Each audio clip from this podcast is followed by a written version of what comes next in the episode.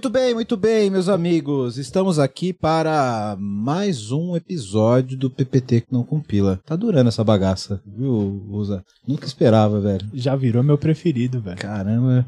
Muito bem. Hoje eu tô aqui com uma galera que eu gosto demais, demais, de um assunto que eu gosto demais meus amigos aqui na, na vida pessoal, inclusive, e vamos falar de um assunto muito bacana que envolve um pouco do, de, de comportamento humano do, do mundo da TI e também de tecnologia, principalmente tecnologia de dados. Né?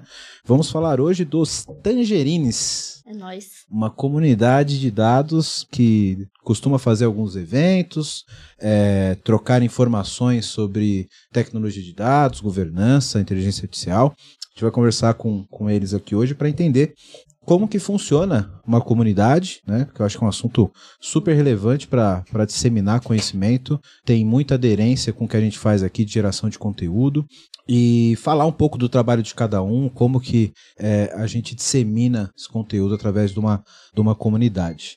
Deixa eu apresentar a mesa aqui, essa galera fantástica. Aqui na minha frente está Luiz Rude. O Rude ele é gerente de governança de dados na Sul América, né, Rude?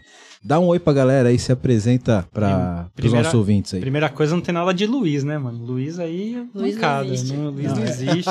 É Afonso, só pra... Afonso. Não, e o pior é que já participei de reunião com Luizes e Afonsos e o pessoal falava Luiz, Rude e Afonso para três pessoas diferentes eu achava que tudo era culpa minha, né? Mas... Mas enfim. Eu, eu é. sei porque eu também sou Luiz, meu nome é Wellington Luiz e eu cortei informalmente do, do, meu nome, virou só Wellington Cruz. Vou te chamar de Luizinho agora é. também. Mas tamo aí, prazer estar aqui com vocês. Vamos falar de tangerines. Tangerines, muito bem. Obrigado pela presença, Rude. Muito Eu que obrigado, agradeço cara. o convite. Paty Novaes. Sou eu. Tudo bem, Paty? Saudade. É, a Paty é gerente de dados e inteligência artificial na BASF Agro América Latina, né? Isso Paty? aí. Só isso aí, entendeu? Só isso. É, é, é, o título que mais ocupou espaço na minha pauta aqui. Eu só não tenho um tamanho, El, entendeu? O resto a gente vai dando jeito. Pergunta as certificações dela agora. Não, não, pergunta não, pergunta se, não. Se for, se for pedir pra dar o currículo aqui, a gente vai ter que gastar duas horas de podcast. não, tranquilo. Ele é doutor, irmão. Refira-se a ela como doutora, por favor. Doutor. Eu não, não sei se é disso, não, não sei se é mais complexo doutorado ou astrofísica, mas tudo bem. Puta, aí, As duas coisas aí, juntou, aí, não tem erro. Aí você já tá complicando demais as coisas, Rui. Não, tranquilo. Mas é muito, muito bom estar aqui com vocês. Estou muito feliz de rever, gente, um monte de gente aqui foda. Pode falar palavrão, né? Pode, então, pode. Gente foda Quem pra é caralho. que a gente construiu, muita coisa legal. Que bom poder ver todos vocês depois de um período enorme de, né, no mundo virtual. Então é muito bacana a gente estar tá aqui para falar de um tema que é tão importante, que é comunidades em tecnologia. Então, tô super animada. Legal. Obrigado pela presença, viu, Paty?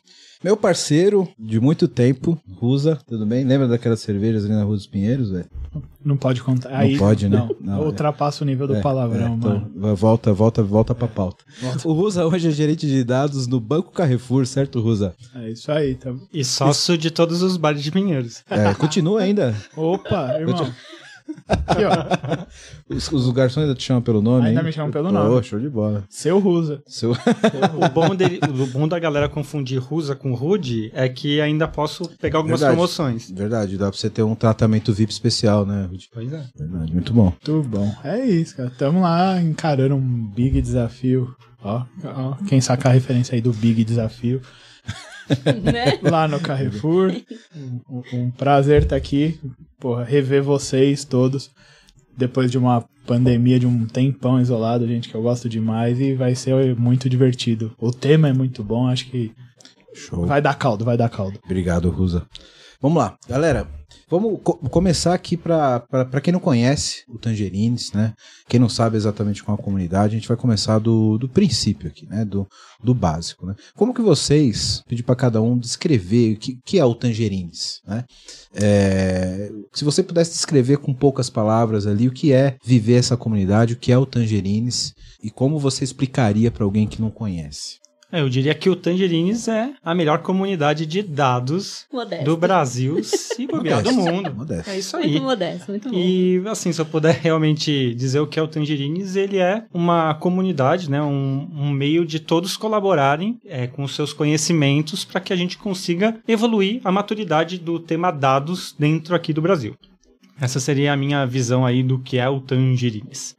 Bom, do meu ponto de vista, eu acho que o Tangerines ele é uma comunidade para se compartilhar conhecimentos. Eu sempre vi as comunidades como um ambiente seguro, sabe? Aquele onde você vai, você leva a sua dúvida, você faz as perguntas que você não faria em outro ambiente e encontra outras pessoas que vão te ajudar ali nesse crescimento, né?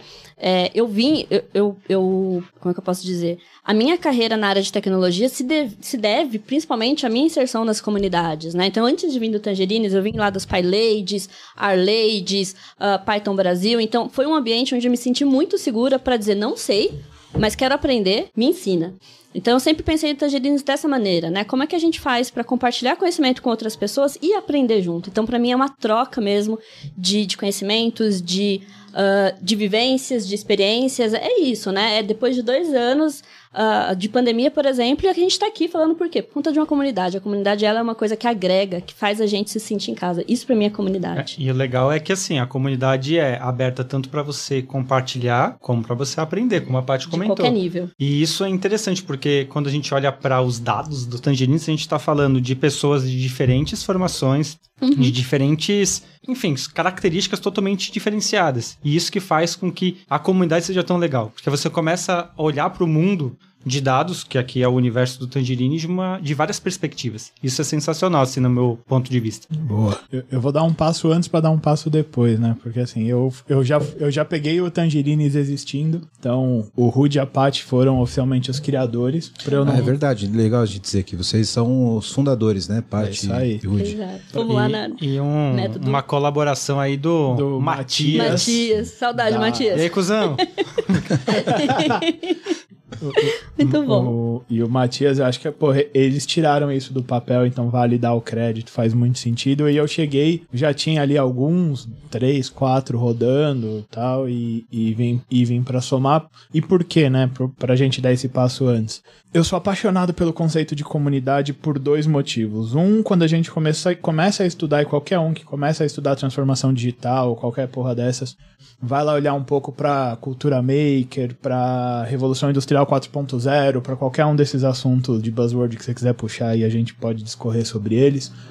É, é muito forte a importância de, de comunidades e, e- e da colaboração entre essas comunidades. E somado a estudar tudo isso e, e, porra, acreditar em tudo isso, vem o fato de ter vindo de uma comunidade, né? Eu sou de São Mateus, sou de uma comunidade carente e tal, e, e é muito engraçado que em algum momento na vida corporativa eu vejo a galera falar desses assuntos de comunidade, aí você para e pensa, caralho, os caras descobriram um bagulho que nós faz lá em São Mateus já faz 30 anos, já isso aí, já. É, que as pessoas fazem pra sobreviver, né? Exatamente.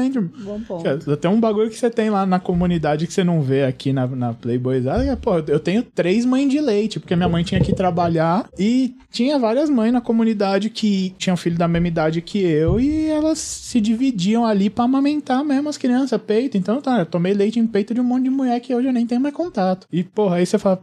Isso é comunidade, né, cara? E, e funciona. Porque pra sobreviver ali. Quer O conceito não deixa de ser o mesmo, né? é o cara? mesmo, é, isso. É, é você se juntar e se fortalecer sob, sob algum aspecto, que seja criar um filho ou que seja formar uma cultura de dados, mas juntar todo mundo que tá interessado no mesmo tema pra se fortalecer. O, o, o- ah, vou eu O cagar buzzword na cabeça de todo mundo. Cara, a sala é muito mais inteligente do que qualquer um na sala, sempre. É regra. Não vamos tem. vamos falar a frase, então é aquela coisa, né? Sozinho você vai mais rápido, mas junto você vai mais longe. Então, realmente, o conceito de comunidade é super importante. Claro, ainda mais quando é uma, uma comunidade com um objetivo específico, como tratar dados ou tratar alguma coisa que precisa de um nicho, de uma especialidade, né?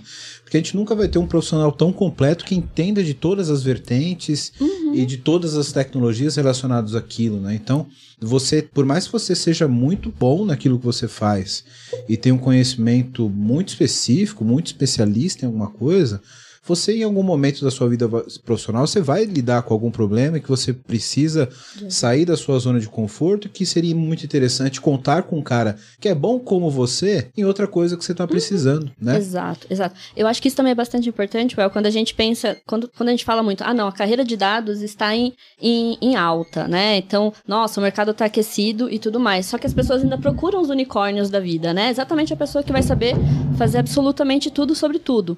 E a comunidade traz esse, esse contraponto. Você não vai achar uma única pessoa que saiba fazer tudo, mas se você tem uma comunidade onde você tem várias cabeças pensantes, isso se torna muito mais factível, né? E, e E o legal é que a comunidade, ela faz bem para tudo, não só para quem está participando da comunidade, mas para o entorno também. Né? Então, as empresas se beneficiam da comunidade, as universidades se beneficiam da comunidade, as próprias pessoas entre a comunidade participam e se beneficiam do, do da comunidade. Então, é algo que você se move e ao, ao se mover, você está movendo todo um ecossistema junto. Acho que isso é muito importante. E aí, complementando o que a Paty falou, é, da questão do unicórnio, antes você olhava e cientista era o unicórnio. Uhum. Aí veio assim, não, cientista de era, dados. era o desenvolvedor full stack de antes. Né? Uhum. Pois é. Aí depois stack. eles falaram assim, poxa, mas eu acho que não dá para esse cara fazer tudo sozinho, essa mina fazer tudo sozinho. Uhum. Aí fala assim, preciso de uma pessoa para fazer preparação de dados. Aí chamaram o engenheiro. O engenheiro começou a fazer, aí falou assim, mas não dá para fazer as coisas sem padrão. Aí chamou governança, Exato. entendeu? Aí, ah, não pode fazer as coisas sem é, algumas questões de segurança e privacidade. Aí começa a trazer privacidade e segurança. Então, uhum. você vê que é um, um, conjunto de disciplinas, não dá para conhecer tudo. Eu tento, não consigo. Não dá para conhecer tudo.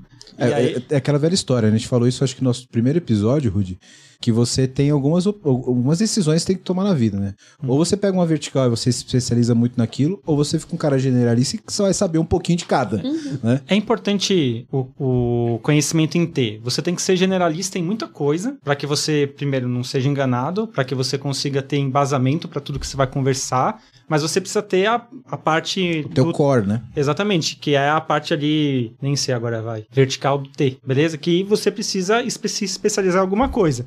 E a comunidade ajuda muito nisso. Porque você aprende sobre outras disciplinas, por exemplo, vários tangerines eu aprendi sobre ciência de dados, eu aprendi sobre engenharia, arquitetura de dados, e teve um momento em que eu aprendi mais sobre governança de dados, mesmo sendo a minha especialização. Então é interessante isso da comunidade que você aumenta o seu horizontal do T, né, o seu generalismo, ao mesmo tempo que você consegue se aprofundar naquilo que é a sua área de domínio. Show. Uma coisa que eu acho bacana do que a gente está falando hoje aqui é esse assunto de comunidades ele está ganhando muita força ultimamente com essa questão de transformação digital, como o Rosa falou. É, teve uma, um fortalecimento muito grande com. Antes da pandemia, os coworkings falavam muito uhum. de, de comunidade, etc. Mas tem um, um ponto que me lembra, e aí, quando eu falar disso, eu vou revelar um pouco da idade aqui, que é algum tipo de, de, de comportamento similar às comunidades que a gente teve muito no começo do avanço da tecnologia ali, principalmente no. Inclusive, teve um outro episódio que a gente falou, que lançamos o ano passado, que é sobre software livre, que a gente falava um pouco disso. Software livre ele tinha muitas comunidades, né? Uhum. Na época. A gente até falou nesse episódio um pouco sobre o, o que tinha. É, é era uma grande comunidade de software livre que se reunia para discutir esses assuntos sobre distribuições Linux, etc. E isso eu senti que teve um, um, um vale na linha do tempo onde isso ficou um pouco de lado e agora está voltando a, a, de fato ter um pouco mais de, de dessa troca, né, desse engajamento. Cara, eu lembro que era muito bom, aprendi muito nessa época em palestras, nesse, nesses eventos, onde tinha os sites dos grandes, não se chamava comunidade ainda, mas tinha os grupos ali que a galera até rivalizava Chamava um pouco. comunidade do Orkut aí, ó. Comunidade do caramba, hein? A outra entregando a idade também. Olha mais um aí entregando a idade. a idade é. e o mau gosto, né? Exato. Cara... É, é, é, exato. A melhor comunidade é meu cachorro se chama Rude. Olha só que maravilha. É, então, é, é, eu acho que agora isso está voltando e isso é muito bom, né? Uhum. Porque esse compartilhamento do, do, do, do conhecimento, ainda mais em algumas áreas onde a gente não tem formação formal, uhum. é, onde você não tem universidade formando pessoas específicas naquelas habilidades, como você falou, você pode ter uma, uma especialização em ciência de dados, mas e as disciplinas que envolvem isso? Com quem que você troca, com quem que você conversa? Eu queria né? fazer um mestrado, doutorado em governança de dados. Se tiver algum instrutor aqui ouvindo, né, eu, eu agradeço, porque não consigo achar entendeu? A academia não está desenvolvida para isso. Em compensação, outras disciplinas estão mais avançadas. Então, é, a gente tem que realmente respeitar a maturidade do... É, a maturidade de conhecimento da galera, né? Não tem como acelerar o processo, por mais ansioso que eu seja, mas não tem como acelerar o processo. Ah, talvez você monte o curso daqui a pouco. É. Isso aí, vai fazer Quem um sabe? doutorado, irmão. Puxa a pesquisa, vai, vai perguntar é. pra Paty como que faz. Aí, eu, eu já tô perguntando. projeto. É. Não, eu sabia que eu já até escrevi, depois eu dou spoiler. Você é da área de física também, não é? Eu sou, sou física e astrofísica. É verdade. Tô me sentindo eu, lembro que a gente, eu lembro que a gente conversou É um pouco isso. sobre isso quando Sim, você tava a gente falou isso, da é. época que você estava falando sobre programação com GPU, porque lá na, a Isso, gente é. tem, bom, a gente não, porque eu já não tô mais no IAG, né? Mas sobre programação em GPU, né, e tal, o pessoal tem um, um- um grupo bem bacana e tal, mas sim. Sim, porque na saudade. época acho que eu tava no CRAN, tinha alguma Isso, você coisa. estava fazendo com IAG. mestrado, eu acho. Sim, eu fiz mestrado no CRAN também Exato. em ciência astroespacial. Exato, exatamente. Porque tem o, o Rodrigo Nemen, que era um cara que tava puxando várias coisas. Teve até um, um workshop, algo do gênero. Isso. sei Acho lá. que é, foi isso mesmo que a gente falou, com programação paralela usando GPU. Isso, isso mesmo. É. Resuma-se a sua insignificância, Rudy. Nada. Tô com você, tamo junto. Obrigado, você nunca me abandona, Rosa. Tamo Obrigado. Ai, gente, vocês me fazem me sentir muito nerd, cara. Vocês Pois é, cara. Isso que a gente tá no podcast nerd, os caras querem deixar o bagulho mais bom. nerd. E, e, galera, como é que nasceu o Tangerines?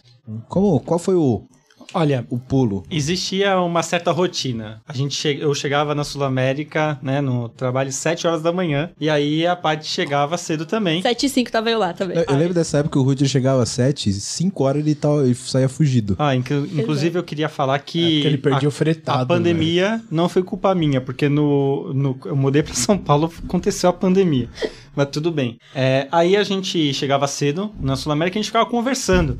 Poxa, seria legal a gente ter uma comunidade, seria legal a gente é, conseguir compartilhar um pouco mais do conhecimento. É, você sabe bastante, eu sei bastante, pô, vamos compartilhar, vamos fazer alguma coisa. E aí a gente ficava conversando. A gente pensou em Data Star, Data Heroes, é, Data. Tudo sugestão do Rude, que fique claro, Ó, tá? eu, enfim. Ainda bem que vocês são melhores ai. cientistas do que Então, marqueteiros. o nome, o nome ia ser Laranjas, Mas, Oranges. eu, mas aí eu falei, cara, laranja Hoje pega muito dia- mal, Mas entendeu? hoje em dia tá na hype, hein? Laranja? Hoje, ó. Então, Não, eu falei, já ah, tá pegar muito é. mal. Eu mas só falei, que aí tinha uma outra, não sei se linguagem, tecnologia, ferramenta que também se chamava. Aí, não sei se foi até o Matias que falou. Fui eu que falei Foi, tangerines. a Paty falou assim, tangerines. Aí, poxa, legal. Gominhos, juntos, várias disciplinas, formam um todo. Aí gostamos, aí beleza. Aí a gente precisava de um empurrão. Aí foi o Matias. Não, o Matias é muito porra louca, porque, assim, eu e o Rudy, a gente sempre trocava muita ideia, né? Eu chegava às sete, fugia às cinco também, porque eu tava terminando o doutorado, então tinha que sair da, da Sul América e ficar até às onze escrevendo a tese. E aí, eu também vinha muito, como eu falei, de comunidades, né? Então, na época, eu tava no fervo de, de PyLadies e, e coisas do gênero. E, então, e eu tinha fundado um ano antes, não deu certo, mas fundei, a SciPy São Paulo. Então, a gente já tinha algumas coisas, fomos atrás, só que faltava capital, literalmente. A gente fala, putz, precisamos fazer alguma coisa, mas precisa ter comida, né? As pessoas não vêm só por conhecimento, tem que ter mínimo uma pizza e um chopp. Exato, mas a gente nem com isso a gente começou, tá? O Matias falou, não, eu pago. Aí a gente achando que o Matias ia vir com um banquetão, ele trouxe dois pacotão de polvilho, suco de, polvilho, caixinha. A gente colocou os, os, os, os, os, os polvilhos nos copos descartável. Mas ele Na manteve a temática. Ele trouxe suco De tangerina. Tangerina, Você faz todo imagina sentido. o trampo que Coerência, dava né? pra gente Coerência. achar suco de tangerina em Pinheiro. Pois é, mas foi muito bom. E não, e gente- o- Matias ainda veio com camiseta escrito Data Tangerines. Esse cara era muito bom. Ele era muito empolgado com essas coisas. Então a gente começou assim. E a ideia também de pensar no Tangerines é que fazia alusão à firma, né? Então, putz, vai que a firma queira em algum momento patrocinar a gente. Então estamos ali mantendo a,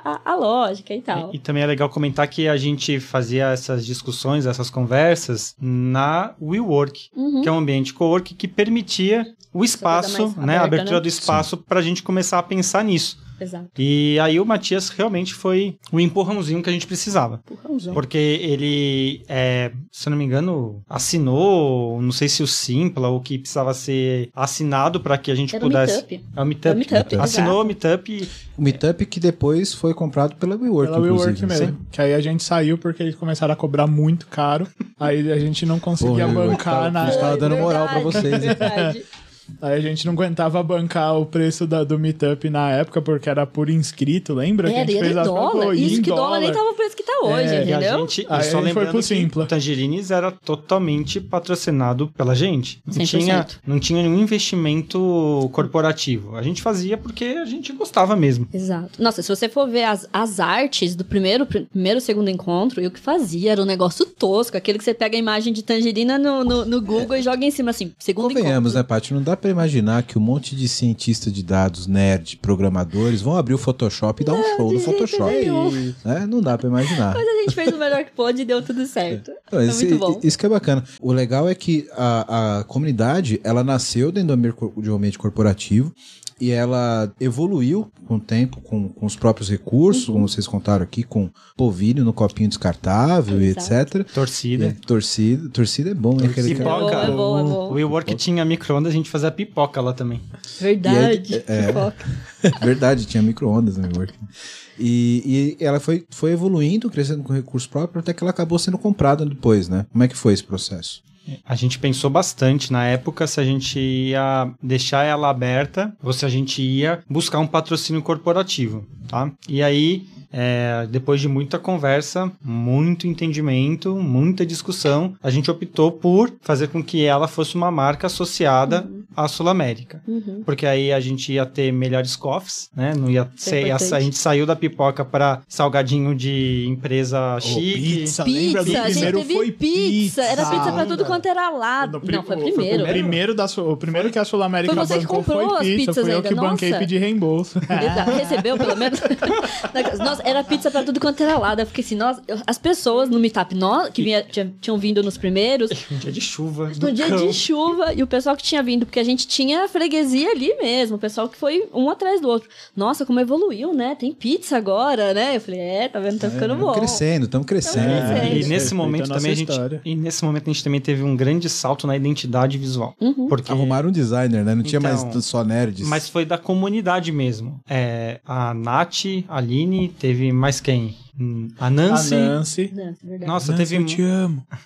Teve muita gente assim que ajudou também a dar essa robustez na identidade visual. Então hoje tem, sei lá, um mascotinho, hoje tem uma identidade toda bonita por causa da comunidade mesmo. Tem um Pessoas LinkedIn, tem, Tem- um Instagram. tem LinkedIn, Instagram, comunidade um fala, Simpla, Essa, é. essa foi também a vantagem de, de, de corporativizar a comunidade, né? Porque era só, éramos eu e o Rude e o Matias, depois veio o, o, o Ruso, o Caio, Rusa, Caio, Caio, também. mas ainda assim era, era no nosso free time, né? A gente fazia as coisas no, no mesmo tempo. Profissionalizou, né? A gente profissionalizou. Então, quando a gente colocou a comunidade como oficial da, da Sul América, possibilitou isso. Então, poxa, agora a gente tem um designer legal, a gente tem uma marca que é bacana, tem uma, uma cadência, tem, uma, tem toda uma estrutura.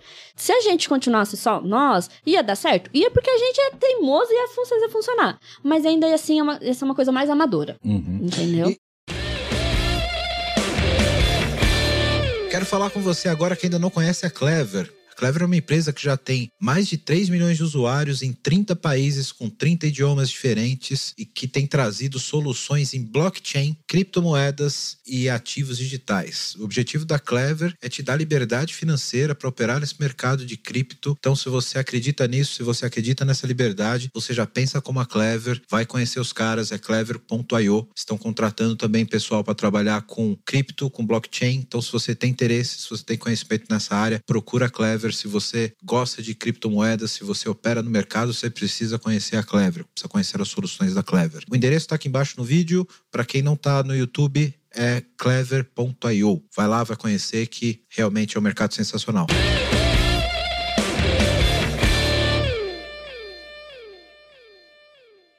Uma pergunta que eu faço pra vocês que outros ouvintes podem estar pensando agora. Às vezes o cara é, ele é ou ele é designer, ou ele é Uhum. arquiteto, ou ele é dev, e ele pensa em organizar uma comunidade dentro do ambiente dele. Certamente isso surge dentro dos ambientes corporativos, porque ninguém conversa com o primo sobre ciência de dados ou sobre desenvolvimento de software, então isso naturalmente, como foi o caso de vocês, nascem de, de afinidades profissionais dentro do ambiente corporativo. Qual- como que o cara que está afim de criar um projeto como o de vocês dentro do ambiente onde ele está, fazer isso sair dentro do ambiente, de repente, de fato, criar uma comunidade onde possa ter troca de informação e obter um apoio corporativo como vocês, como vocês conseguiram, qual é a chave dele vender isso? Qual que é o, o, o ponto onde uma comunidade como essa pode gerar algum tipo de retorno para a própria empresa? Como que ele pode pensar em dar essa roupa e trabalhar isso para poder ter uma organização, ter um apoio como esse? Qual conselho vocês dariam pro cara que tá ouvindo e fala, puta, eu se fizesse uma comunidade de dev seria sensacional. Qual, qual, qual é o caminho? Quais os conselhos que vocês dariam? É uma pergunta bem tricky, mas antes de tudo, eu diria que é pro cara que tá ouvindo e pra mina que tá ouvindo. A gente não pode esquecer que temos meninas ouvindo aqui. O cara, o cara virou um pronome assexual. Ah, é, sim, tipo, mas eu sou a chata do rolê. Ué, eu vou sempre, sempre falar das minas que estão o, o ouvindo. cara e a mina, tá beleza. E- Tá vendo? Eu, eu, eu fiz um episódio só sobre as minas e não aprendi. Ah, eu não, tenho mas que isso, levar os. isso é diário. A gente vai eu tenho que aprendendo levar os todos os puxões de dias. orelha. Duas semanas capaz você resolve. A gente só fala agora. Eu sou é- feminista chata as meninas- mesmo, chata então não, nem Boa, é aí. Paty, legal, isso aí. é Bota, bota a é ordem na mesa, por favor. O Exato. único chato sou eu. Eu acho que assim, é, well, tem várias questões. Por exemplo, hoje eu tô na BASF, né? Tô numa, num- numa diretoria de digital que tá nessa parte de transformação digital. E uma das primeiras coisas que eu virei pro meu chefe e falei pra ele foi isso. Falei, Almir, eu quero trazer uma comunidade pra cá. Não sei se ainda é interno, não sei se ainda é externo e interno, mas a gente precisa criar uma comunidade. Porque eu entendo que a comunidade, ela também fomenta a cultura data-driven, né? Ela permeia. Ah, primeira coisa, eu acho que é importante a gente ter apoio. Que seja de um, superior ou que seja de um, de um parça ali do lado. Porque sozinho, arroz soltinho, a gente não consegue. Então, o primeiro passo é com quem você vai entrar nessa comunidade, quem é que tá disposto, porque tem que estar disposto mesmo a fazer a arte ruim, a chamar o coleguinha, mandar no WhatsApp, pô, vamos lá assistir, vamos lá participar. Tem que ter isso e tem que ter um foco. O que, que você quer da sua comunidade? Né? No nosso caso era, nós queríamos fortalecer o nosso conhecimento em dados, em todas as áreas, governança, engenharia, ciência de dados, dentro e fora. E a gente tinha desde sempre esse mote. Vamos chamar uma pessoa de dentro da Sul América e uma de fora da Sul América. Dentro da Sul América, fora da Sul América, que é para fazer esse merge de conhecimento. Porque senão você fica preso dentro da própria cultura da A própria bolha, exato. Então, assim, eu acho que tenha definido o que você quer. Primeiro, quem é que tá junto com você nessa jogada? Tenha bons parceiros e parceiras. Segundo, qual é o seu objetivo com essa comunidade? Você quer fazer por quê? Porque você acha bonito e quer sair na foto no LinkedIn? Ou porque você realmente tá engajado? Ah, e tem um plano. Qual é o seu plano de médio e longo prazo? Não adianta você pensar em um encontro, que foi o meu erro quando eu fiz lá o SciPy São Paulo. É, você tem que ter um, um objetivo em médio e longo prazo. Quais são os temas que você quer trazer? E você tem que ter contatos. Isso é muito importante. E se você não tiver contatos também, tem que ter cara de pau, de bater lá no LinkedIn e falar: Ô, tem uma comunidade ali, tá afim de falar? Cara, a gente fez isso várias vezes. Tem que ter cara tapa, não dá pra ficar na coxia. Ser da comunidade é entrar no palco. É isso.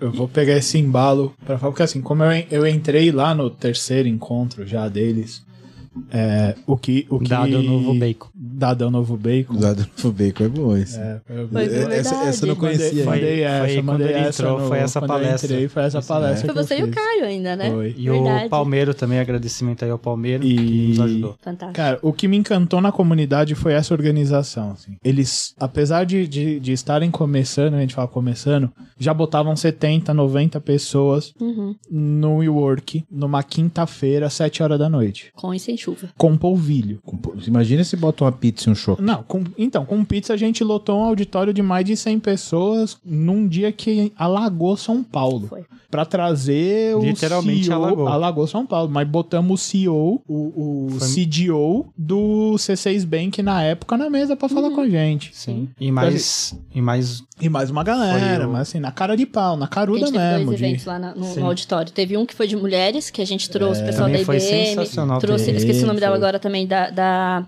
Gente, como é que é o nome da, da empresa que era da Mil? A United da Health. United Health. E aí teve esse de, de governança, que foi o, o Michel. Michelzão, Michel maravilhoso, a- que tá na IBM Gente, agora. não Foi a Cris? A Não, Cris. foi a. Michel, Cris Macena e a. Thaís. E a Thaís, né? A Exato. gente, a E gente falou sobre Gutierrez. privacidade. Isso. Mas enfim, cara, então assim, eles tinham um, um projeto. assim, quando, quando eu vi o negócio nascendo, né, e, e ganhando corpo, não, era, não eram três pessoas que queriam aparecer no LinkedIn. Eram, de fato, pessoas engajadas em criar uma comunidade. Então, Só falar que uma das dicas também seria. Você quer montar uma comunidade? Saiba estar no bastidor. Por exemplo, eu fui participar de palestra, eu fazer met, semestre de alguma coisa agora, entendeu? Por quê? Porque eu achei que era necessário. Mas só que tem que saber trabalhar no bastidor. E saber que vai ter um momento de você brilhar e um momento de você ficar lá passando PPT com todo mundo te É, porque no, xingando no porque começo, o, a tela do computador no blocou. começo você vai muito a mais senha. organizado que falar, né? É Rudy, isso. né? Isso aí. é entender o conceito de comunidade, né? Se, se, se você quer fazer um bagulho sobre você, não faça uma comunidade. Faça um faz, monólogo. faz o talk show do fulano. Escreve um artigo. Escreve um artigo, é isso. Abre um canal Escreve no um YouTube. artigo, abre um canal no YouTube. Você Faz cara, um tem podcast, canais. não, Faz um podcast.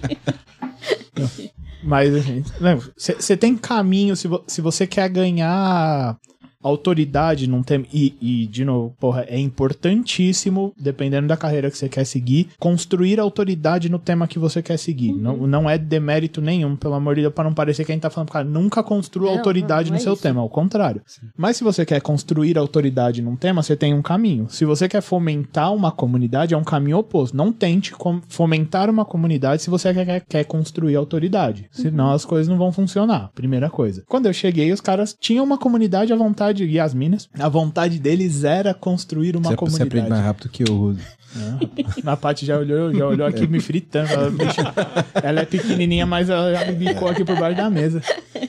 Mas enfim, eles tinham esse propósito definido. E, e, era uma comunidade que tinha um objetivo claro de, porra, é dados, né? Para falar de dados, a gente vai falar das disciplinas de dados, é assim que funciona é uma pessoa da Sul América e uma de fora. É, nesse dia tinha uma cadência, meu, podia cair o mundo, eles não falhavam. Porra, fantástico. Então, na hora de envelopar tudo isso e vender para Sul América foi relativamente fácil, porque aí na época que eu já já tinha mais os contatos, botei ali no PowerPoint e falei, cheguei na empresa e falei, falei, é o seguinte, a gente tem uma comunidade, ela já tá indo pro sexto encontro, uhum. é, roda desse jeito, funciona assim, tá atraindo tantas pessoas por mês, todo mês a gente faz um encontro, a gente tá trazendo executivo de outras empresas para falar, uhum. a gente tá trazendo gente da própria empresa para falar, e essas pessoas não estão falando em nome da empresa porque a gente não tem um patrocínio de vocês. A gente tá servindo polvilha e torcida, e a gente tá fazendo isso em espaços aleatórios. Então, a gente tem uma decisão em conjunto. Primeiro a gente, né, de, pô, a gente tem, tem uma escolha. Uhum. A gente quer crescer a nossa comunidade. White label, independente de marca, sem ninguém, e a gente vai seguir. A gente sabe que a gente vai ter sempre uma limitação que é, porra, vai, vai ter que tirar dinheiro do bolso, vai, é tempo que a gente vai ter que despender fora do horário de trabalho, etc e tal. Ou vamos envelopar essa bagaça, tentar colocar na empresa e aí a gente ganha dinheiro corporativo, patrocínio para poder fazer isso. E ganha, faz no horário de trabalho. Faz no horário de trabalho, ganha o UX especialista, que a gente nunca vai ter grana para pagar e, Não, pô, na empresa tem um UX que pode ajudar a gente a dar essa identidade de marca, etc e tal. em contrapartida, o que a gente vai entregar para a empresa? Engajamento, gente do mercado olhando pra gente, uhum. a empresa se posicionando como referência no assunto, tal, de uma comunidade que já tinha força na época. Aí a gente, pô, eu botei até número do Simples do Meetup lá na PPT. tá aqui, ó, cinco encontros, 900 e poucas pessoas já assistiram essa bagaça, não sei mais quantos assistiram online. Já teve tudo isso aqui de palestrante, não sei quantas horas de palestra. Olha a oportunidade que vocês têm na mão. Aí brilha o olho, né? Aí o cara fala, pô. Hum... Cara, duas coisas que você falou que me chamaram a atenção aqui, que é, que é muito bacana. Primeiro que eu quero voltar antes, que você falou muito bem, inclusive, sobre se o cara quer organizar uma comunidade para atrair brilho para si próprio, isso não, não faz o menor sentido. Né? Inclusive, se você fala sobre comunidade e indivíduo, eles são sentidos opostos. Né? Então, ou você trabalha para ter uma comunidade, ou você trabalha para imagem própria. Né? E, e, nesse ponto de você é, é, ter uma, um background corporativo suportando financeiramente ou com uma estrutura que seja é, para criar um evento, etc., é uma via de mão dupla de ganha-ganha muito bom, né? Eu fico pensando principalmente no mercado super concorrido de transformação digital que a gente tem hoje, né? Uhum. Onde as pessoas estão saindo no tapa no meio da rua para contratar profissional. O como uma vincular uma, uma, uma marca a esse tipo de trabalho e virar tipo uma referência envolvida e se tornar sexy para profissionais qualificados no mercado, o quão é valioso para uma empresa, né?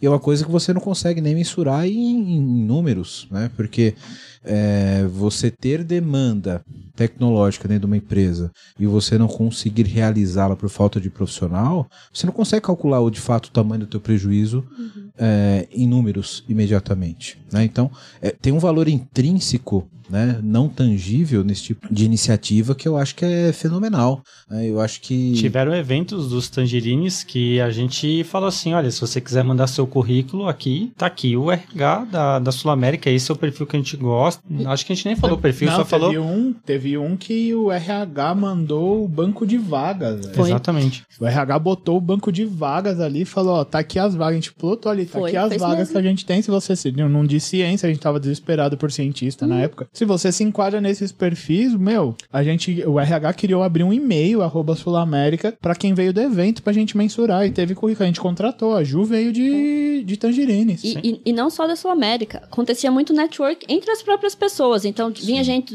do, do iFood, tinha gente de não sei aonde. As pessoas se falavam ali e rolava muita dessas coisas. Pô, não, que legal, tô com uma vaga e tal. Esse, esse engajamento era sensacional. Isso que uma- é uma das tristezas da gente não ter os eventos presenciais, né? Sim. Que é essa troca de experiência, de, de bater papo. Quantas vezes a gente terminava, sei lá, nove da noite, o- o- os tangerines lá na WeWork, e já era tipo quase 10 horas, o pessoal tava querendo mandar a gente embora, mas as pessoas estavam lá conversando e, e dialogando, seja problemas técnicos, seja sobre, sobre carreira, sobre mercado, e o pessoal querendo mandar a gente embora, sabe? É, é sensacional. O sucesso da comunidade é você realmente ficar feliz com o sucesso de todos da comunidade, né? Então, eu posso garantir que o Tangerines tem isso. Todo mundo tem seu espaço, todo mundo fala, todo mundo colabora e acho que esse é o segredo do sucesso. Quando você falou ali do ganha-ganha, sim, tem um ganha-ganha imenso, em tanto para a comunidade como para a empresa que patrocina, é, mas aí tem dois pontos. Primeiro, o momento de vender é quando tá dando algum tipo de resultado, beleza? Senão não vai ter patrocínio. E tem que também tomar cuidado com algumas coisas quando tem essa movimentação, que é o sucesso não acabar sendo o fator para apagar a comunidade, tá? Porque aí todo mundo vai querer ter o domínio sobre a, do- a comunidade e ao mesmo tempo ninguém cuida bem da comunidade. Aquela coisa lá, cachorro Cachorro com dois donos. né? Exatamente, fica morre de fome. Então foi um pouco disso que eu recomendo de cuidado quando você pensar em trazer a comunidade para um ambiente corporativo. Só voltando lá nos, nas dicas, também tem a questão de não esperar que tudo vai dar certo. Sim. Teve evento que a gente colocou 70, 80 pessoas e a gente pensou, vamos bombar! Ah! No outro evento tinha 40, entendeu? Mas estamos fazendo o nosso melhor? Estamos cumprindo o nosso propósito? Estamos dentro da nossa essência? Estamos, então vai dar certo. Então não desistir, sabe? Então por isso que até o ponto que a Paty falou de saber quem tá no seu lado é muito importante, né? E novamente queria enfatizar isso, eu sei que já foi falado, mas legal, eu e a Paty fundamos, o Rusa depois chegou junto com o Caio, junto com o Matias, patrocinaram, ajudaram a estruturar, veio o Nath, veio um monte de galera. Teve muita gente no bastidor, muita gente. Gente que tirava cadeira, gente que colocava cadeira, gente que via e enxergava que o negócio era legal e queria estar engajado. Então, foi uma coisa realmente comunidade. Todo mundo contribuiu com um pouquinho. Tinha gente que ia buscar o salgadinho lá na. Esqueci o nome daquela bomboniere que tinha, ia lá comprar as coisas, então foi. Mas é, eu queria é comentar um ponto que o Rudy comentou, que eu acho que talvez não tenha ficado tão, tão explícito, que é um perigo quando você corporativiza uma comunidade. Porque quando a gente está em comunidade, são pessoas que estão interessadas e engajadas para fazer a comunidade acontecer. A partir do momento que você corporativiza, você internaliza a comunidade, ela passa a ser uma obrigação das pessoas que estão dentro daquela empresa. Não necessariamente elas vão fazer aquilo por amor ou por propósito da comunidade. Talvez você não tenha um engajamento tão orgânico, né? Exato, exatamente. Elas vão fazer um evento mensal, não porque elas querem, porque elas, nossa, que gostoso que é, né, conhecer pessoas. Não, mas é porque tá na minha meta eu fazer X eventos por ano. Então, esse é um, um cuidado que tem que ter muito grande de engajar intra também, né? Como é que a gente faz para poder engajar pessoas dentro da, da própria empresa para continuar essa chama do não é comunidade, não é corporação, né? É, é comunidade, não é uma demanda da empresa. Se, se é isso muito- tiver um pouco na essência da parada, né, Paty? A questão de meta, de obrigação, ela acaba sendo secundária. A pessoa acaba cumprindo sem nem perceber, né? É. É, eu acho que o, o grande ponto é esse. É, o, o destaque não tem que ser para isso, mas pelo resultado da própria Então, comunidade. né? aí que eu acho que é, um- é um- é uma linha muito, muito tênue. Quem é que vai ficar responsável por isso? Porque exatamente isso. Quando você fala de uma comunidade que está só crescendo, que está dando visibilidade, a primeira coisa que acontece são as pessoas individualistas que crescem os olhos e falam, eu quero, mas eu não quero ter o dispêndio de energia e tudo mais. Então, quando você internaliza, tem que tomar muito cuidado para quem quer virar o dono, mas que não quer ter os ônus- o ônus. Então, porque no final das contas, quem tá ali no chão de fábrica, é o pessoal mais engajado que tem. Não à toa que a gente encontrou UX, ou, ou cientista de dados, ou estagiário. Cara, tinha gente que tava doido para participar com a gente.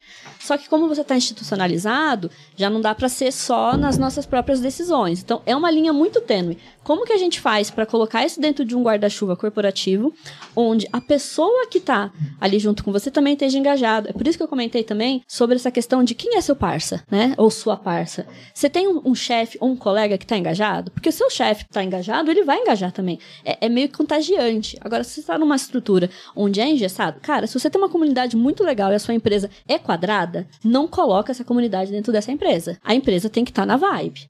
Senão não vai funcionar. Que esteja, né? Assim, ainda que esteja, mas não, tem um pouco mais de chance. Não aconteceu na, no, no Tangerines na Sul América, mas teve uma comunidade aí na Suíça que eu não. É, na Suíça tem muito problema. Na Suíça acontece muito problema, cara. Muito. É, que rolou isso, cara. Quando os caras decidirem internalizar, é, era assim. Vamos fazer uma comunidade. Ninguém ligou. Temos uma comunidade gigante. Quinto evento aqui. Vamos pro sexto tal. Aí de repente veio gente, superintendente chovendo ali. Todo mundo queria ser dono da bagaça tal. O animal. O famoso pai de filho criado. Né? Exatamente. muito legal. Então você quer assumir? Beleza. Só que aí tem filho que... virou médico. Agora é meu filho. É. Filho criado e com herança, né? Com herança, exatamente. Só, só que aí tem que, tem que pagar lá o resultado do evento. Ah, mas ninguém me falou que tinha que pagar. Ué, mas você achou que ia ser só o... Não, É, não, mas cara, na Suíça é foda. Não, é, acontecem essas coisas. eu, eu, queria, é, eu acho Minha que essa... comunidade de chocolate falhou lá. Da, da sua comunidade da Fantástica Fábrica lá, Willy. É isso aí. É. Quem, quem, quem, não tá vendo aqui, tá ouvindo nas plataformas, é que o, o nosso amigo Rudy, ele faz cosplay de Willy Wonka. Cosplay de Willy Wonka. Mas, é... Muito bom. Eu queria... Kiono, meu lumpa-lumpa. Brincadeira. Te amo, é... Kiono.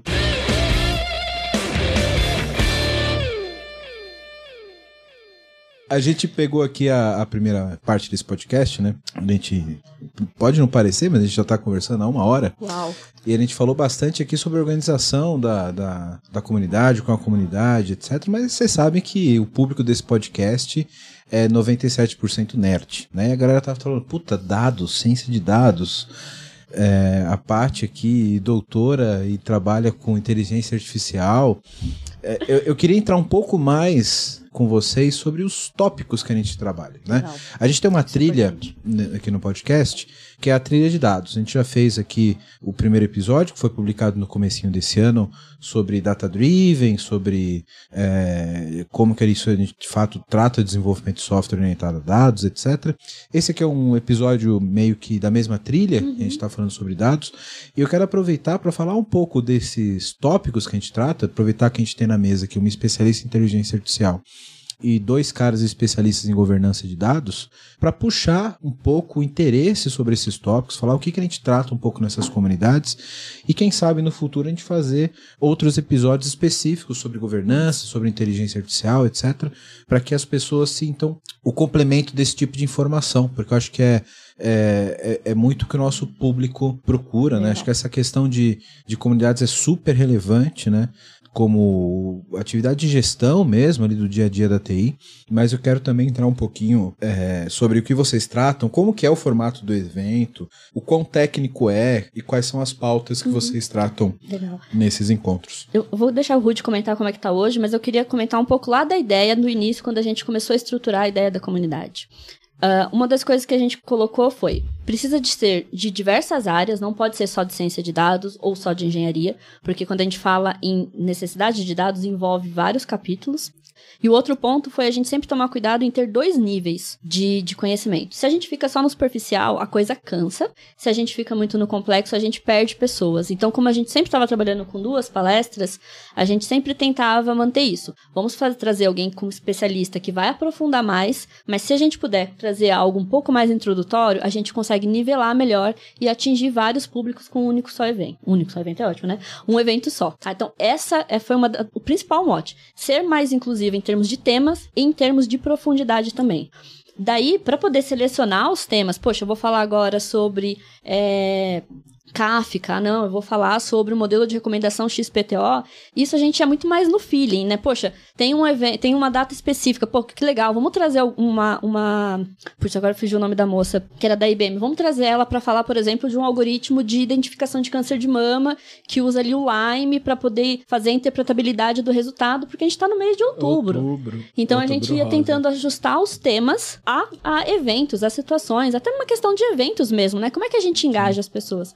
Mas acho que mais importante do que pensar qual era o tema do mês, era sempre pensar isso, em ser inclusivo, com os diversos níveis e com os diversos capítulos dentro da área de dados. A gente tem um- uma visão, né, da tecnologia masculinizada, né? O Tangerines mostra que tem mercado para todo mundo, porque ela é bem para a par, né? Tem muitos homens, muitas mulheres também. Então, mos- é legal esse ponto que a Paty falou, porque dá para você ver que com a comunidade você traz todo mundo, não apenas um perfil só. Com relação ao modelo dos eventos do Tangerines, o que que eu posso comentar é que os Tangerines eles mantêm os eventos que tinham sido pré-concebidos ainda no mesmo formato, pessoas da Sul América, pessoas do mercado. Às vezes, né, o último evento mesmo, a pessoa da Sul América foi o Metri só, tá, sabe? A gente trouxe pessoa de consultoria, pessoa referência no mercado, até fazer um agradecimento aí a Marileuza, né, que é a head de governança lá da, da Queiros, o Célio, que é o head de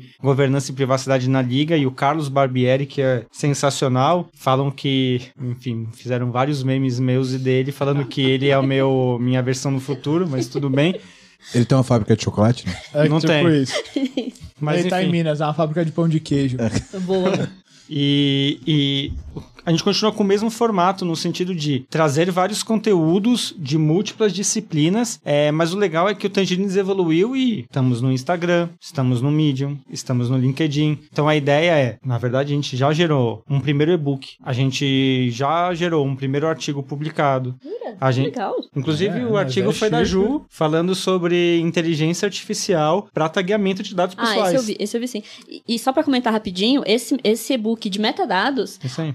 Ontem, juro, ontem eu compartilhei com uma moça que tá fazendo, trabalhando com governança na minha equipe. Eu falei, eu vou te dar um material pra você estudar metadados, que é do Tangerines, da minha ex-comunidade. Eu mandei. Então tá funcionando, o conhecimento É tá se isso. passando por todo mundo. Não, E você vê, você pega esse evento, eu, eu vou pegar esse último porque foi recente, tá na memória. Como segue o que a gente pensou há dois anos atrás. Foi 19, né?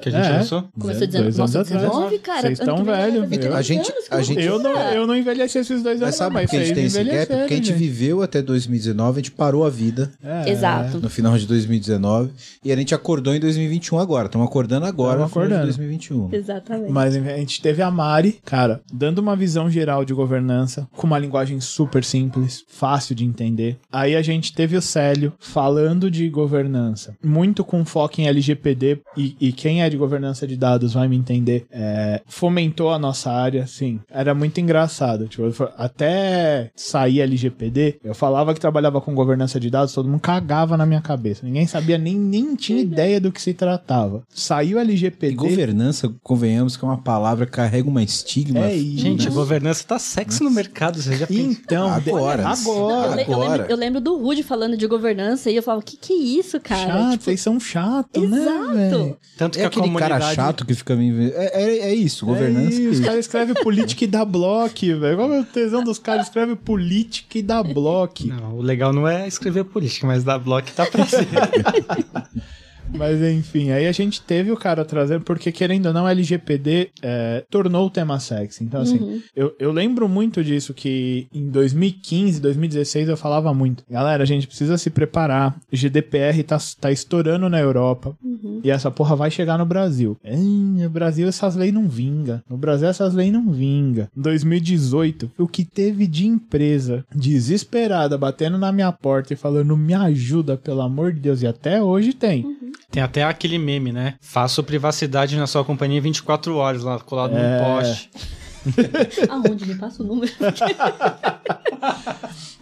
E, pô, e aí a gente finaliza com o Carlos Barbieri, que é a maior referência que os outros me perdoem. Gosto muito das outras referências em governança de dados, mas é o cara que tem mais artigo publicado no Brasil, é o cara que tem mais livro publicado no Brasil, é o cara que tem mais tempo de consultoria no assunto no Brasil, é o cara que tem mais tema, mais, mais, é, mais conteúdo em português hoje sobre governança de dados. É a maior referência em governança de dados do Brasil e eu não tenho medo nenhum de falar isso. Cara, eu tenho, eu tenho uma, um caminhão de perguntas sobre governança de dados. Eu também. Boa. Vale um podcast. E- Quero e- voltar aqui, ó. Não, e- É, Olha, eu já tô, convidando, cara. eu já tô puxando o gancho aqui pra gente fazer um episódio específico sobre governança de dados. Legal. Principalmente porque eu percebo no mercado e com, com as perguntas que as pessoas me, me fazem, inclusive através do podcast, de que a, a imagem da governança de dados ela ainda é muito atrelada com a governança de TI convencional, né? É, mas Aquela- é até a governança de TI, até mesmo a palavra burocracia, que eu aprendi aqui com o Rusa, ela é muito mal interpretada. Sim, a própria, exatamente, a própria palavra burocracia, ela é, é- elas, as pessoas só entendem o lado negativo dela, né? Exato. E, e- mas eu, eu, eu quero puxar o gancho de que geralmente o processo de governança, quando você fala em governança DTI, ele é um processo que ele é meramente de gestão. É você ver os indicadores, ter controle do que está indo, o que não está indo, e etc. Mas eu gosto do, do assunto de governança de dados porque ele tem um aspecto técnico que é crítico. Né? O Rusa tocou em um deles que eu queria que eu quero explorar nesse episódio. Eu tô aqui fazendo da forma mais safada possível propaganda de, de outro episódio que a gente vai gravar. Tá bom. Né? Então, é, o, o Rusa tocou em um que é a questão de privacidade. De você Eu tô me segurando e eu não consegui me segurar, obviamente, porque Segura eu tô, tô falando. Mas governança e gestão são coisas diferentes. Exatamente, esse é o ponto. E, e- e veja, a gente está falando de privacidade, tá aqui a parte que é uma especialista em inteligência artificial. E eu não sou nenhum especialista, sou tão curioso, é, sou só um curioso no assunto, mas eu entendo que a gente não consegue treinar modelos de inteligência artificial se você não tiver uma gestão mínima dos, dos teus dados. Se você né? não tem dados bons, você não faz nada. Garbage in, garbage out. Começa É, por aí. Ex- entendeu? exatamente. Então, até a própria interpretação, né, Paty? Se você não tem uma, uma, uma é base ciência de dados, não é mágica de dados. Exato. Podia ser, seria mais E Então, essa mulher é muito você tem A vida um- inteira eu falei shit, ela fala garbage. né? É, é, pois é, né, cara? Você vê. A diferença, né? É outro, Caramba. é outro patamar. Fala cocoim, Doutora, né? cocoim, coco out. Cocoim, coco Não, é cocoim, coco out eu gostei. É uma boa, é uma portuguesada. Sempre foi. Então, é, a- até quando você tá, sei lá, você tá dependendo de um tipo de, de um campo, se aquele campo não tem um dicionário mínimo, não tá dentro de um, de um universo, um domínio possível, você vai treinar baseado em string, aquela A porra. gente, a gente vai dar spoiler aqui, mas ó, até metadados é uma disciplina de gestão. Mas só que porque todo mundo dentro aqui do mercado sempre ignorou metadados, sempre ignorou qualidade de dados, e aí a área que tá surgindo agora, que não é uma área nova, uma área antiga pra caramba, começou a ganhar visibilidade de novo, todo esse backlog de negligências das companhias estão embarcadas dentro de Exato. Governança. Bom, você que tá vendo esse podcast da hora, tá vendo um monte de problema aqui que a gente tá colocando, né? E quer uma ajuda aí na sua empresa, faz o seguinte: entra no site aqui da vmbears.io que a gente pode te ajudar. E aproveitando, se você for um profissional da área de tecnologia e tá afim de trabalhar numa empresa legal, um monte de colega gente boa e tecnologia de ponta, manda um e-mail para peoplecare@vmbears.io.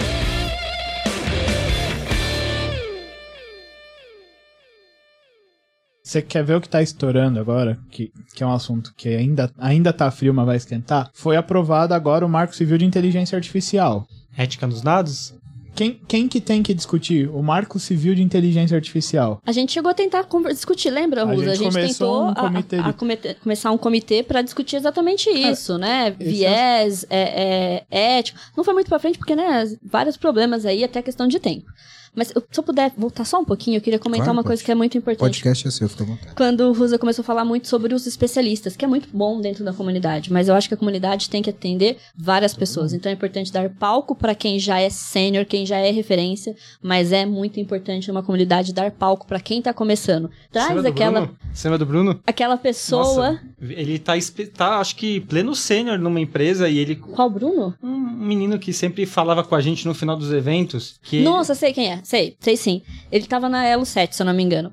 E você tem que dar palco para quem tá começando, porque senão quem tá começando vai chegar na comunidade e vai falar: "Cara, aquele é o nível, eu não tenho esse nível, eu é vou embora. Isso aqui não é para mim". A gente tem que dar espaço para todo mundo. E aí você pode pensar em várias coisas, porque comunidade é crescer em comunidade, crescer juntos. Você tem que dar espaço para quem tá aprendendo, você tem que dar espaço para mulher, você tem que dar espaço para o negro, você tem que dar espaço, porque é esse ambiente que é seguro, né? As empresas, elas raramente vão fazer alguma coisa porque elas vão gostar, ai que bonitinho, agora eu vou ser mais inclusivo. Não, isso vem muito também da demanda da própria comunidade, né? Então, é importante sim a gente ter referências fodas em temas que são tão complicados como governança, tô apanhando pra caramba. É, mas é importante também pensar, poxa, quem é que tá começando que poderia vir aqui e falar das dores que é entrar no, no mundo da governança, né? E aí entra de novo, volta no- na questão do tema. Eu posso falar de um tema complexo de diversos níveis. E é importante que o tema esteja correlacionado com o que está acontecendo no ambiente agora. Estamos falando de governança, estamos falando de EPD, vai falar de marco civil, porque é o que está o quente, né? Então é importante a gente não desconectar. Poxa, eu vou falar sobre um modelinho de neurônio simples que não vai funcionar, que não faz o menor sentido no que a gente tem hoje. Eu vou falar de um. Eu vou falar de abaco. Não vou falar de abaco. Eu tenho que falar de coisas que estão acontecendo agora. Então, mais do que pensar, eu vou falar de um tema complexo, é, esse tema, ele é relevante? Esse tema tem qual profundidade? E eu tô atingindo quais públicos? Porque aí entra de novo naquela questão da organização. Para quem é a sua comunidade? Você quer uma comunidade só para executivos? Então, beleza, aí você traz só os altos executivos. Se você quer uma comunidade para formar pessoas em dados, você tem que ter um pensamento mais amplo, mais É porque aberto. você pode ter um tema, né, Paty, que pode atingir diversas disciplinas. Uhum. Você está abordando um tema que você pode falar o aspecto de engenharia de dados, você pode falar de arquitetura de dados, você pode falar de governança e pode falar sobre machine learning sobre o mesmo tema, né? Porque são complementares. Posso engano, dar um a, gente teve, spoiler? a gente teve um evento que a gente fez uma. uma ou, ou a gente tentou, que era conectar as diversas áreas. Eu lembro da gente ter discutido sobre isso. Que não era pra fazer só engenharia, ou só isso, só aquilo, mas que era É. pra mostrar. A gente tentou a fazer eventos tentou, multidisciplinares. Mas não rolou, não. Exato, É, fazendo um spoiler, assim, o próximo evento dos Tangerines, a gente vai falar sobre o papel do CDO, a importância de ter uma estratégia de dados, porque afeta todas as áreas. Quem empresa aqui tem uma estratégia de dados bem estabelecida e seguida por todas as disciplinas de dados? Não tem, entendeu? Tanto que tem um manifesto de líderes de dados, acho que eu vi isso no LinkedIn recentemente, que fala que as empresas, os executivos não entendem de estratégia de dados. Eles entendem de estratégia corporativa, mas dados, que é o principal ativo, pelo menos é o que eu escuto há alguns anos, não existe estratégia. Uhum. E, e que deveria ser uma estratégia corporativa, porque todo mundo gera e consome dados o tempo inteiro. É isso Sim, aí. Mas- até porque você tem uma estratégia de transformação digital, mas que é não- corporativa. Que é Isso, mas corporativo. corpor- mas tem que tomar existe cuidado. digitalização sem dados? Eu não, Não. conheço. Não, mas é que tem um problema, gente, que a gente tem que pensar no data literacy. As pessoas, tem muita gente que entra no barco porque, vamos entrar, galera! Tá tendo festa, tem cerveja de graça lá, tamo entrando.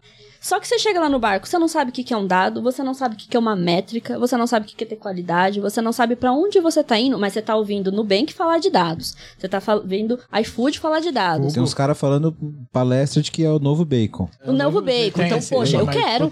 Óbvio, tá todo mundo querendo, gente. Eu que não vou ficar de fora. Mas, se a gente for parar pra pensar em termos de, de níveis, o chão de fábrica tá muito mais data-driven do que o Ah, alto sim. clero. De o longe. alto clero Sem não dúvida. Eu não tenho a menor dúvida disso. e não confia nos dados ainda. De longe. Eles não Fui- confiam. Fui questionado esses dias por um executivo de, de uma empresa. eu- que- E ele me perguntou e falou assim: falou, Rusa, na, na minha visão, o dado é superestimado.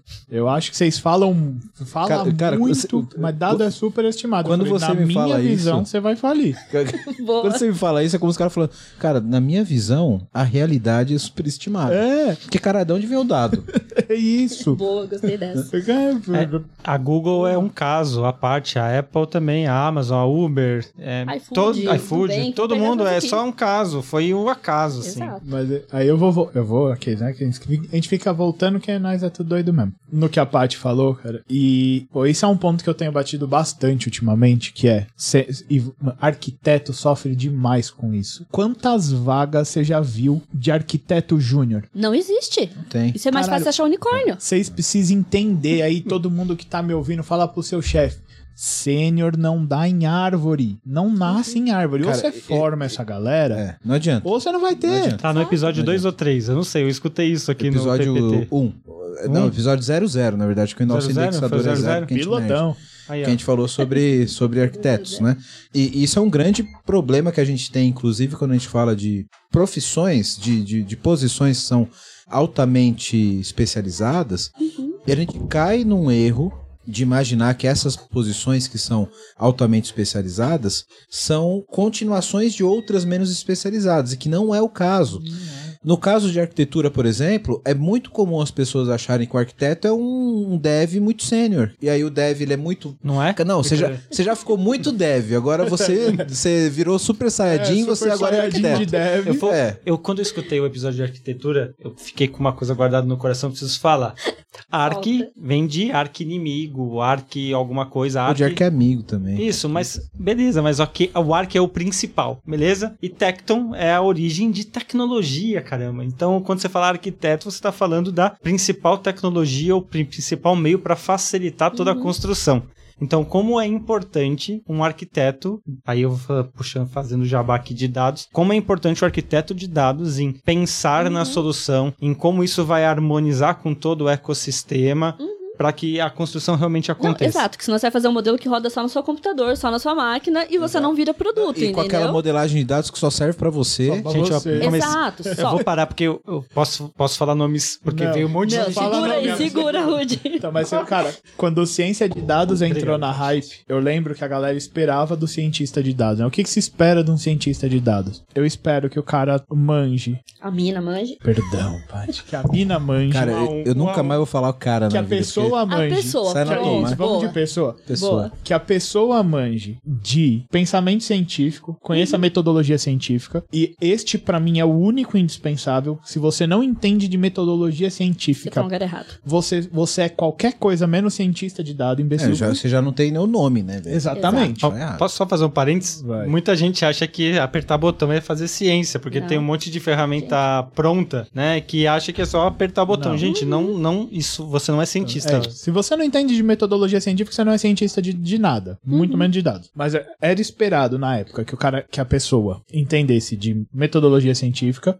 de machine learning e de estatística avançada. E contabilidade e gestão. Não, e digo mais, e de falar com pessoas, porque você sabe É, que cientista e falar e- com pessoas são de- coisas meio complicadas, entendeu? Aí eu, eu falava isso, na época eu falava, galera, pelo amor de Deus, se o cara manjar, né, se, se a pessoa for fantástica em machine learning em, e em estatística avançada, me apresenta essa pessoa, ela é, ela é muito fora da curva. Se além de tudo isso ela manjar de metodologia científica, ela é demais. Ah, mas tem que ter um conhecimento de business também. Eu falei, ah, vocês estão de brincadeira comigo. Aí você tá de sacanagem. Você tá de sacanagem É, comigo? é aquela coisa, Pô, né? Você quer o profissional fora da curva, mas você quer pagar o salário na média também. Na média ou abaixo da média, Ou dependendo da da média, situação. é. Exato, entendeu? Porque pra você ser um especialista desse nível, você não vai ter feito um curso de 30 horas.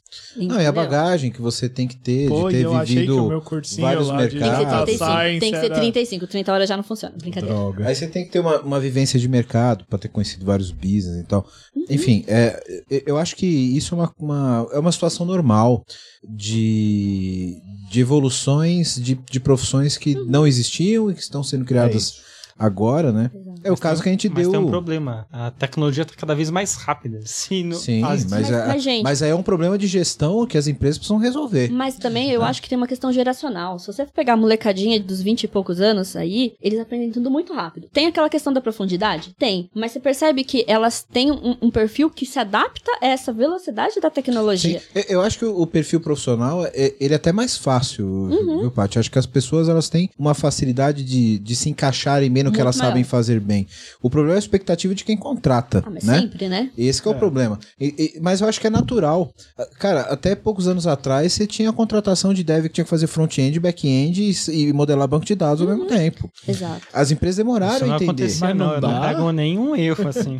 Mas aí eu acho que entra também uma questão que a comunidade também é muito importante, Well, que é a seguinte questão. Quando você conhece outras pessoas que estão no mesmo meio que você, você sabe o que, que é normal e o que, que não é normal. Quando você vê uma vaga vaga lá de cientista de dados que pede pra você saber matemática, computação, negócio, fazer cafezinho e ainda ser simpático com todo mundo, se você não conhece outras pessoas na comunidade, você vai falar, putz, eu não sirvo pra ser cientista porque eu não tenho todos esses requisitos. Aí. Se você conhece outras pessoas, você fala, não, cara, essa vaga tá viajando. Tá O que, que você tá pensando que eu sou o quê? Não, eu sou boa em fazer tal, tal coisa. Já sirvo pra esse cargo. Então, a comunidade te dá ainda senso do que é coerente e o que não é coerente no mercado. Existem pessoas que não têm essa visão e acabam se autopunindo, se autodepreciando. Isso é muito perigoso. Então a comunidade ela também traz esse benefício. Ela mostra pra você o que, que deveria ser ou não. Gente, é, é pensar em, em comunidades. Se a gente for pensar, é- a comunidade luta por direitos e por, por benefícios e até deveres também para a própria comunidade, Boa. né? A gente não tá falando só de ir lá dar uma palestrinha, foi embora, acabou.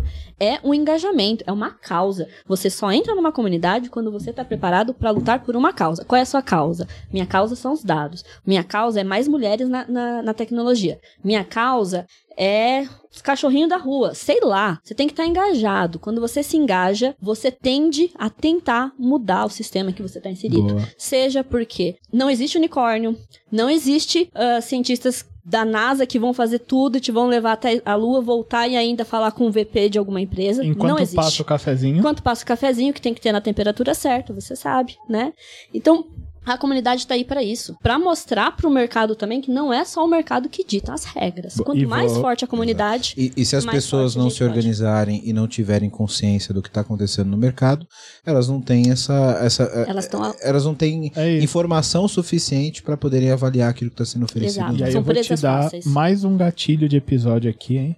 Tô- eu tô Mas bom. tô, tô anotando aqui. Hein? Gatilho vai vir fra- frase pronta. Ma- mais um aqui, gatilho de episódio aqui pra- pra chamar a Paty, que é o como a gente precisa tirar as comunidades das empresas e começar a aproximar ela dos jovens e dos adolescentes e das crianças. Cara, eu fui palestrar, fui, comecei Total. a palestrar em escola. E assim, aquele, aquele parênteses que vale aqui é. Que escola? Eu tenho, tenho medo dessas Então, coisas. vamos, eu sou aqui, eu tô aqui. Ele é pedagogo. É isso. Eu, Cara, eu é tô aqui verdade. o discutindo dados com a aqui eu, galera. perceberam? Mas eu sou pedagogo de formação. Minha, minha vida inteira foi pautada em educação, cara. Eu saí da escola em 2011 e vim pro mundo corporativo. Até lá eu tava na escola.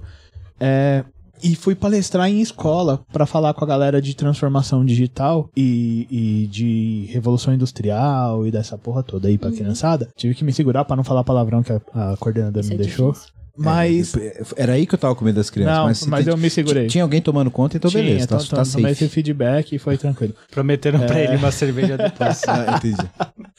Boa. Aí eu fui, pô, e, e, e funcionou bacana. E, e falar com essas crianças e entender como eles vão ser frustrados se a gente não mexer lá. E aí, cara, a escola não tá preparando pro que a gente tá pedindo aqui. Aí que você cria um gap de frustração gigante que a gente precisa discutir, precisa discutir. E aí a Paty fez um trabalho incrível, que um dia ela pode vir te contar com detalhes. É, Nem fala sei qual que é, mas tá bom. das, de, de trazer as meninas do, do ensino médio pra estudar exatas. Astrominas. Astrominas. Cara, Cara, que falar sensacional. Com, com gosto, mas aí eu traria as meninas também que fazem da graduação, que estão fazendo aqui, que é essa ponte, né? Fazendo parênteses, eu sei que a gente acaba saindo um pouco, porque eu concordo com, com o Rusa. É trabalho de base, é igual futebol, gente. Não adianta achar que você vai achar um Neymar ali já pronto. Você tem que fazer ali embaixo. Tudo bem que eu não gosto do Neymar, tá? Que fique o parênteses aqui. Eu sou de Praia Grande e encontrava o Neymar no shopping. Meu Deus do céu. Nossa. Cara, Olha, a gente saía tem que pensar como que a gente faz pra aproximar a comunidade das minorias e diversas pessoas. Porque a gente pensa em comunidade, a gente vai pensar o quê? Em fazer no Nubank, a gente vai pensar em fazer na universidade, a gente vai fazer perto do metrô. E, cara, e quem tá na periferia? Tem o Perifacode, que é uma iniciativa muito legal. Tem as- a- o pessoal de, de ensino médio. Como é que a gente faz pra engajar com, com o pessoal do ensino médio? Como é que a gente faz pra aprofundar mais as raízes da comunidade, sabe? É- Até é porque o mercado não vai ser sustentável se a gente continuar no mesmo Não, modelo. a gente falou isso em, em dois episódios aqui. Um, aquele logo no começo, que a gente falou de mercado de TI, Uhum. que, que a gente trouxe aqui o professor do Mackenzie, que, que trabalha na Apple Developer Academy, e falando exatamente de qual que é a expectativa que a gente tem do cara que está sendo formado e do mercado, que é exatamente Uhum. o, o ponto que o, que o Rosa falou. E a gente falou também no, no nosso episódio das minas de TI, que a gente trouxe Muito a bom, diretora por do. FCI aqui para falar exatamente isso, E né? uma professora do Mackenzie de novo, né? Isso, é. É, Puxando não, sardinha é pro que- Mackenzie e pra Sul América, perceba, né? Não, cara, eu, eu já falei que eu não trago mais ninguém do Mackenzie, que ele sabe meu passado aqui. A Sul América vai ser o próximo que eu vou cortar. Traz, traz alguém do Mackenzie comigo, porque aí eu consigo. Então, é, é, a gente falou bastante disso, né, Paty? De como trazer de fato as meninas para terem contato com exatas e tecnologia desde o começo. E se você senão for ver Tal. historicamente, os meninos sempre foram piores em todas as disciplinas. A gente é pior em tudo, Ai, gente, Rudy. desculpa, e- nós somos fodas. Não, e, e- mas, mas a gente precisa, assim, desculpa. Eu amo as meninas e eu queria que vocês dominassem o mundo. Eu, eu seria um servo com o maior prazer. Mas a gente precisa ampliar a discussão, cara. Precisa. Eu preciso trazer comunidade. A gente precisa se juntar com CUFA, com favela. A gente precisa trazer preto pra conversa. A gente precisa trazer gênero pra conversa. A gente precisa trazer Questões de deficiências pessoas, também. É, Tem muita- tem não muitas neurotípicas pra No conversa. fim, tá no fim ligado? né, Rusa, é, é tudo aquilo que reflete de fato uma comunidade. Né? Exato. E que, Todos. que é, que é aquilo de, de uma. aquilo que reflete uma comunidade como ela é na vida real. né? Galera, sensacional esse papo. A gente saiu aqui com sete episódios Eu contei Pelo oito. menos, contei né? oito. é. Pelo pra, menos. pra gravar. Eu quero agradecer aqui a presença de vocês. A gente tá caminhando já aqui pro final, mas não sem antes, né? Distribuir aqui pra vocês a camiseta do podcast. Olha, que legal. Ainda ganhei brinde, Não adoro. sabia que ia ter brinde também, não. Eu não sei os a numeração Ó, a menor é exatamente. minha, tá, gente? Vocês olham A aí. minha é a maior de todas. É, tem, tem uma GG aqui, deve ser do Rusa, que o Rusa é pequeno. É também? GG também. Ah, então a G fica comigo. Pronto. Pronto. Faço Então, é, bom, depois tem outros números aí, se quiserem trocar, Ah, tem, não, tem mais aqui, tá?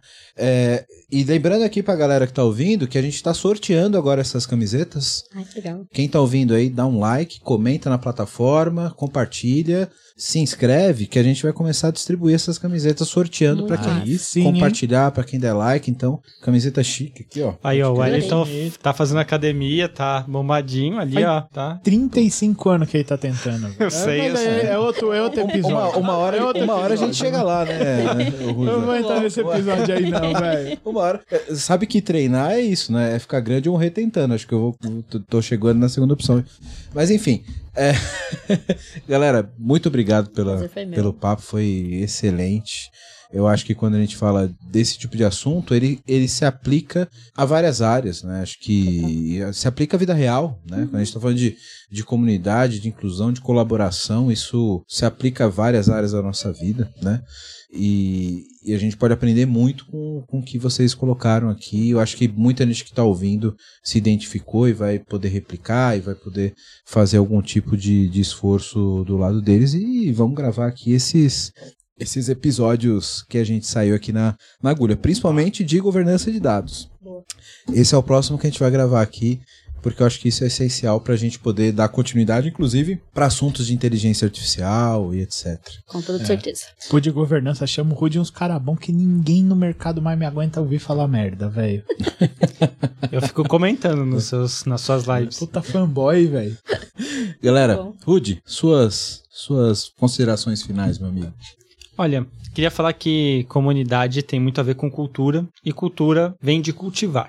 Então, cultivar não é uma coisa que você planta uma vez e acabou, você vai colher uma árvore cheia de frutos, não. Você vai ter que regar, cuidar, adubar, vai ter que fazer um monte de coisa para que aquela árvore nasça e você colha as benéficas. Então, comunidade tá tem a ver com cultura, cultivo. E queria deixar aqui a recomendação para todos. Eu sou um geek, sou um nerd, gosto de anime, então vou recomendar que todos assistam Haikyuu, que é um anime de vôlei, olha só, para estimular aí o trabalho em equipe e como que diferentes funções e habilidades conseguem fazer com que uma equipe seja vencedora. Legal. Sensacional. Obrigado. Muito bom. Bom, é, quando eu penso em comunidade, eu penso em união, né? Eu acho que, pra quem tá ouvindo aqui, eu acho que é muito importante pensar, você não tá sozinho. Procure o seu grupo. Se você não tiver grupo, cria. Mas lembra que a estrada, você não precisa fazer ela sozinho. Tem várias pessoas, se una outras pessoas, engaje em outras pessoas. Eu acho que isso é muito importante. E esteja sempre disposto, não só a receber, porque às vezes as pessoas vão na comunidade como se fosse um jarro vazio, mas esteja disposto também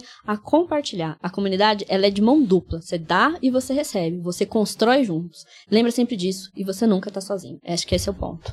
É isso. Eu, eu ah, nem, nem tem como falar depois deles, mas é isso. Manda um salve lá pros garçons da É rua. isso. da- É nóis. Porra. Galera, Angar, os brothers. Mas enfim. Cara, comunidade é, é, é você entender que não é sobre você e que não dá pra chegar lá sozinho, não importa onde seja lá. Eu, eu sempre tem dois caminhos. Se você consegue chegar lá sozinho, você é herdeiro, e se você é herdeiro, você é inimigo. Então, assim, Boa. se você não é inimigo, mano, você não vai chegar lá sozinho. É comunidade. Se junta com os seus, Uhum. se junta com os cria e vamos crescer junto. Tamo junto. Boa, Rosa. Galera, muito obrigado aqui pela presença de vocês, pelo um papo prazer. sensacional, pela zoeira, porque aqui a gente tá aqui mais É. pela zoeira do que Aí eu vim Exato. porque tinha cerveja de é, graça. pelo show e pela zoeira, né? nem era de graça, eu vou pagar fudi. Ah, tinha que pagar? Putz. Galera, muito obrigado Eu novamente pela presença. Rude, Rusa, Pati, aprendi de novo aqui, já anotei. Cara não, cara barra mina. Pessoas, Pessoa. pessoas. Pessoas, Exato. obrigado. Muito obrigado para você que tá ouvindo aqui mais um episódio do nosso PPT no Compila. Não se esqueça de compartilhar. Coloca aqui um comentário embaixo, independente da plataforma que você tiver, YouTube, é, Spotify, etc. Compartilha, dá um like, porque você vai, pode ganhar uma camiseta dessa daqui, que a gente tá sorteando aqui com a, com a E, galera. e, well, isso também é ser comunidade, né? É, Exato. fomentar, apoiar, Apoiar compartilhar e distribuir conhecimento. Exatamente, distribui esse conhecimento e esse conteúdo para quem você acha que pode ser relevante. Né? Muitas pessoas podem estar precisando de- desse apoio, desse conteúdo que a gente está aqui gerando de graça e para que todo Aproveita, mundo aprove- aproveitem e coloquem um comentário aí o que, que vocês querem assistir no próximo episódio. Pô, mas Isso. já tem sete De, desse set aqui que a gente tirou, né? Coloca qual que você gosta mais. E o Willy. Wonka ainda falou que vai mandar chocolate aí, quem vamos comentar mais. Se chocolate. votar em governança, vão mandar uma barra de chocolate. Isso aí, aquelas de ouro lá do, da Fantástica Ah, Fábrica de é. Chocolate. Vou empurrar ela lá, o gordinho lá. Valeu, galera, muito obrigado. Um grande abraço para todo mundo e até o próximo episódio. Valeu, até mais. Falou, galera. Tchau, gente.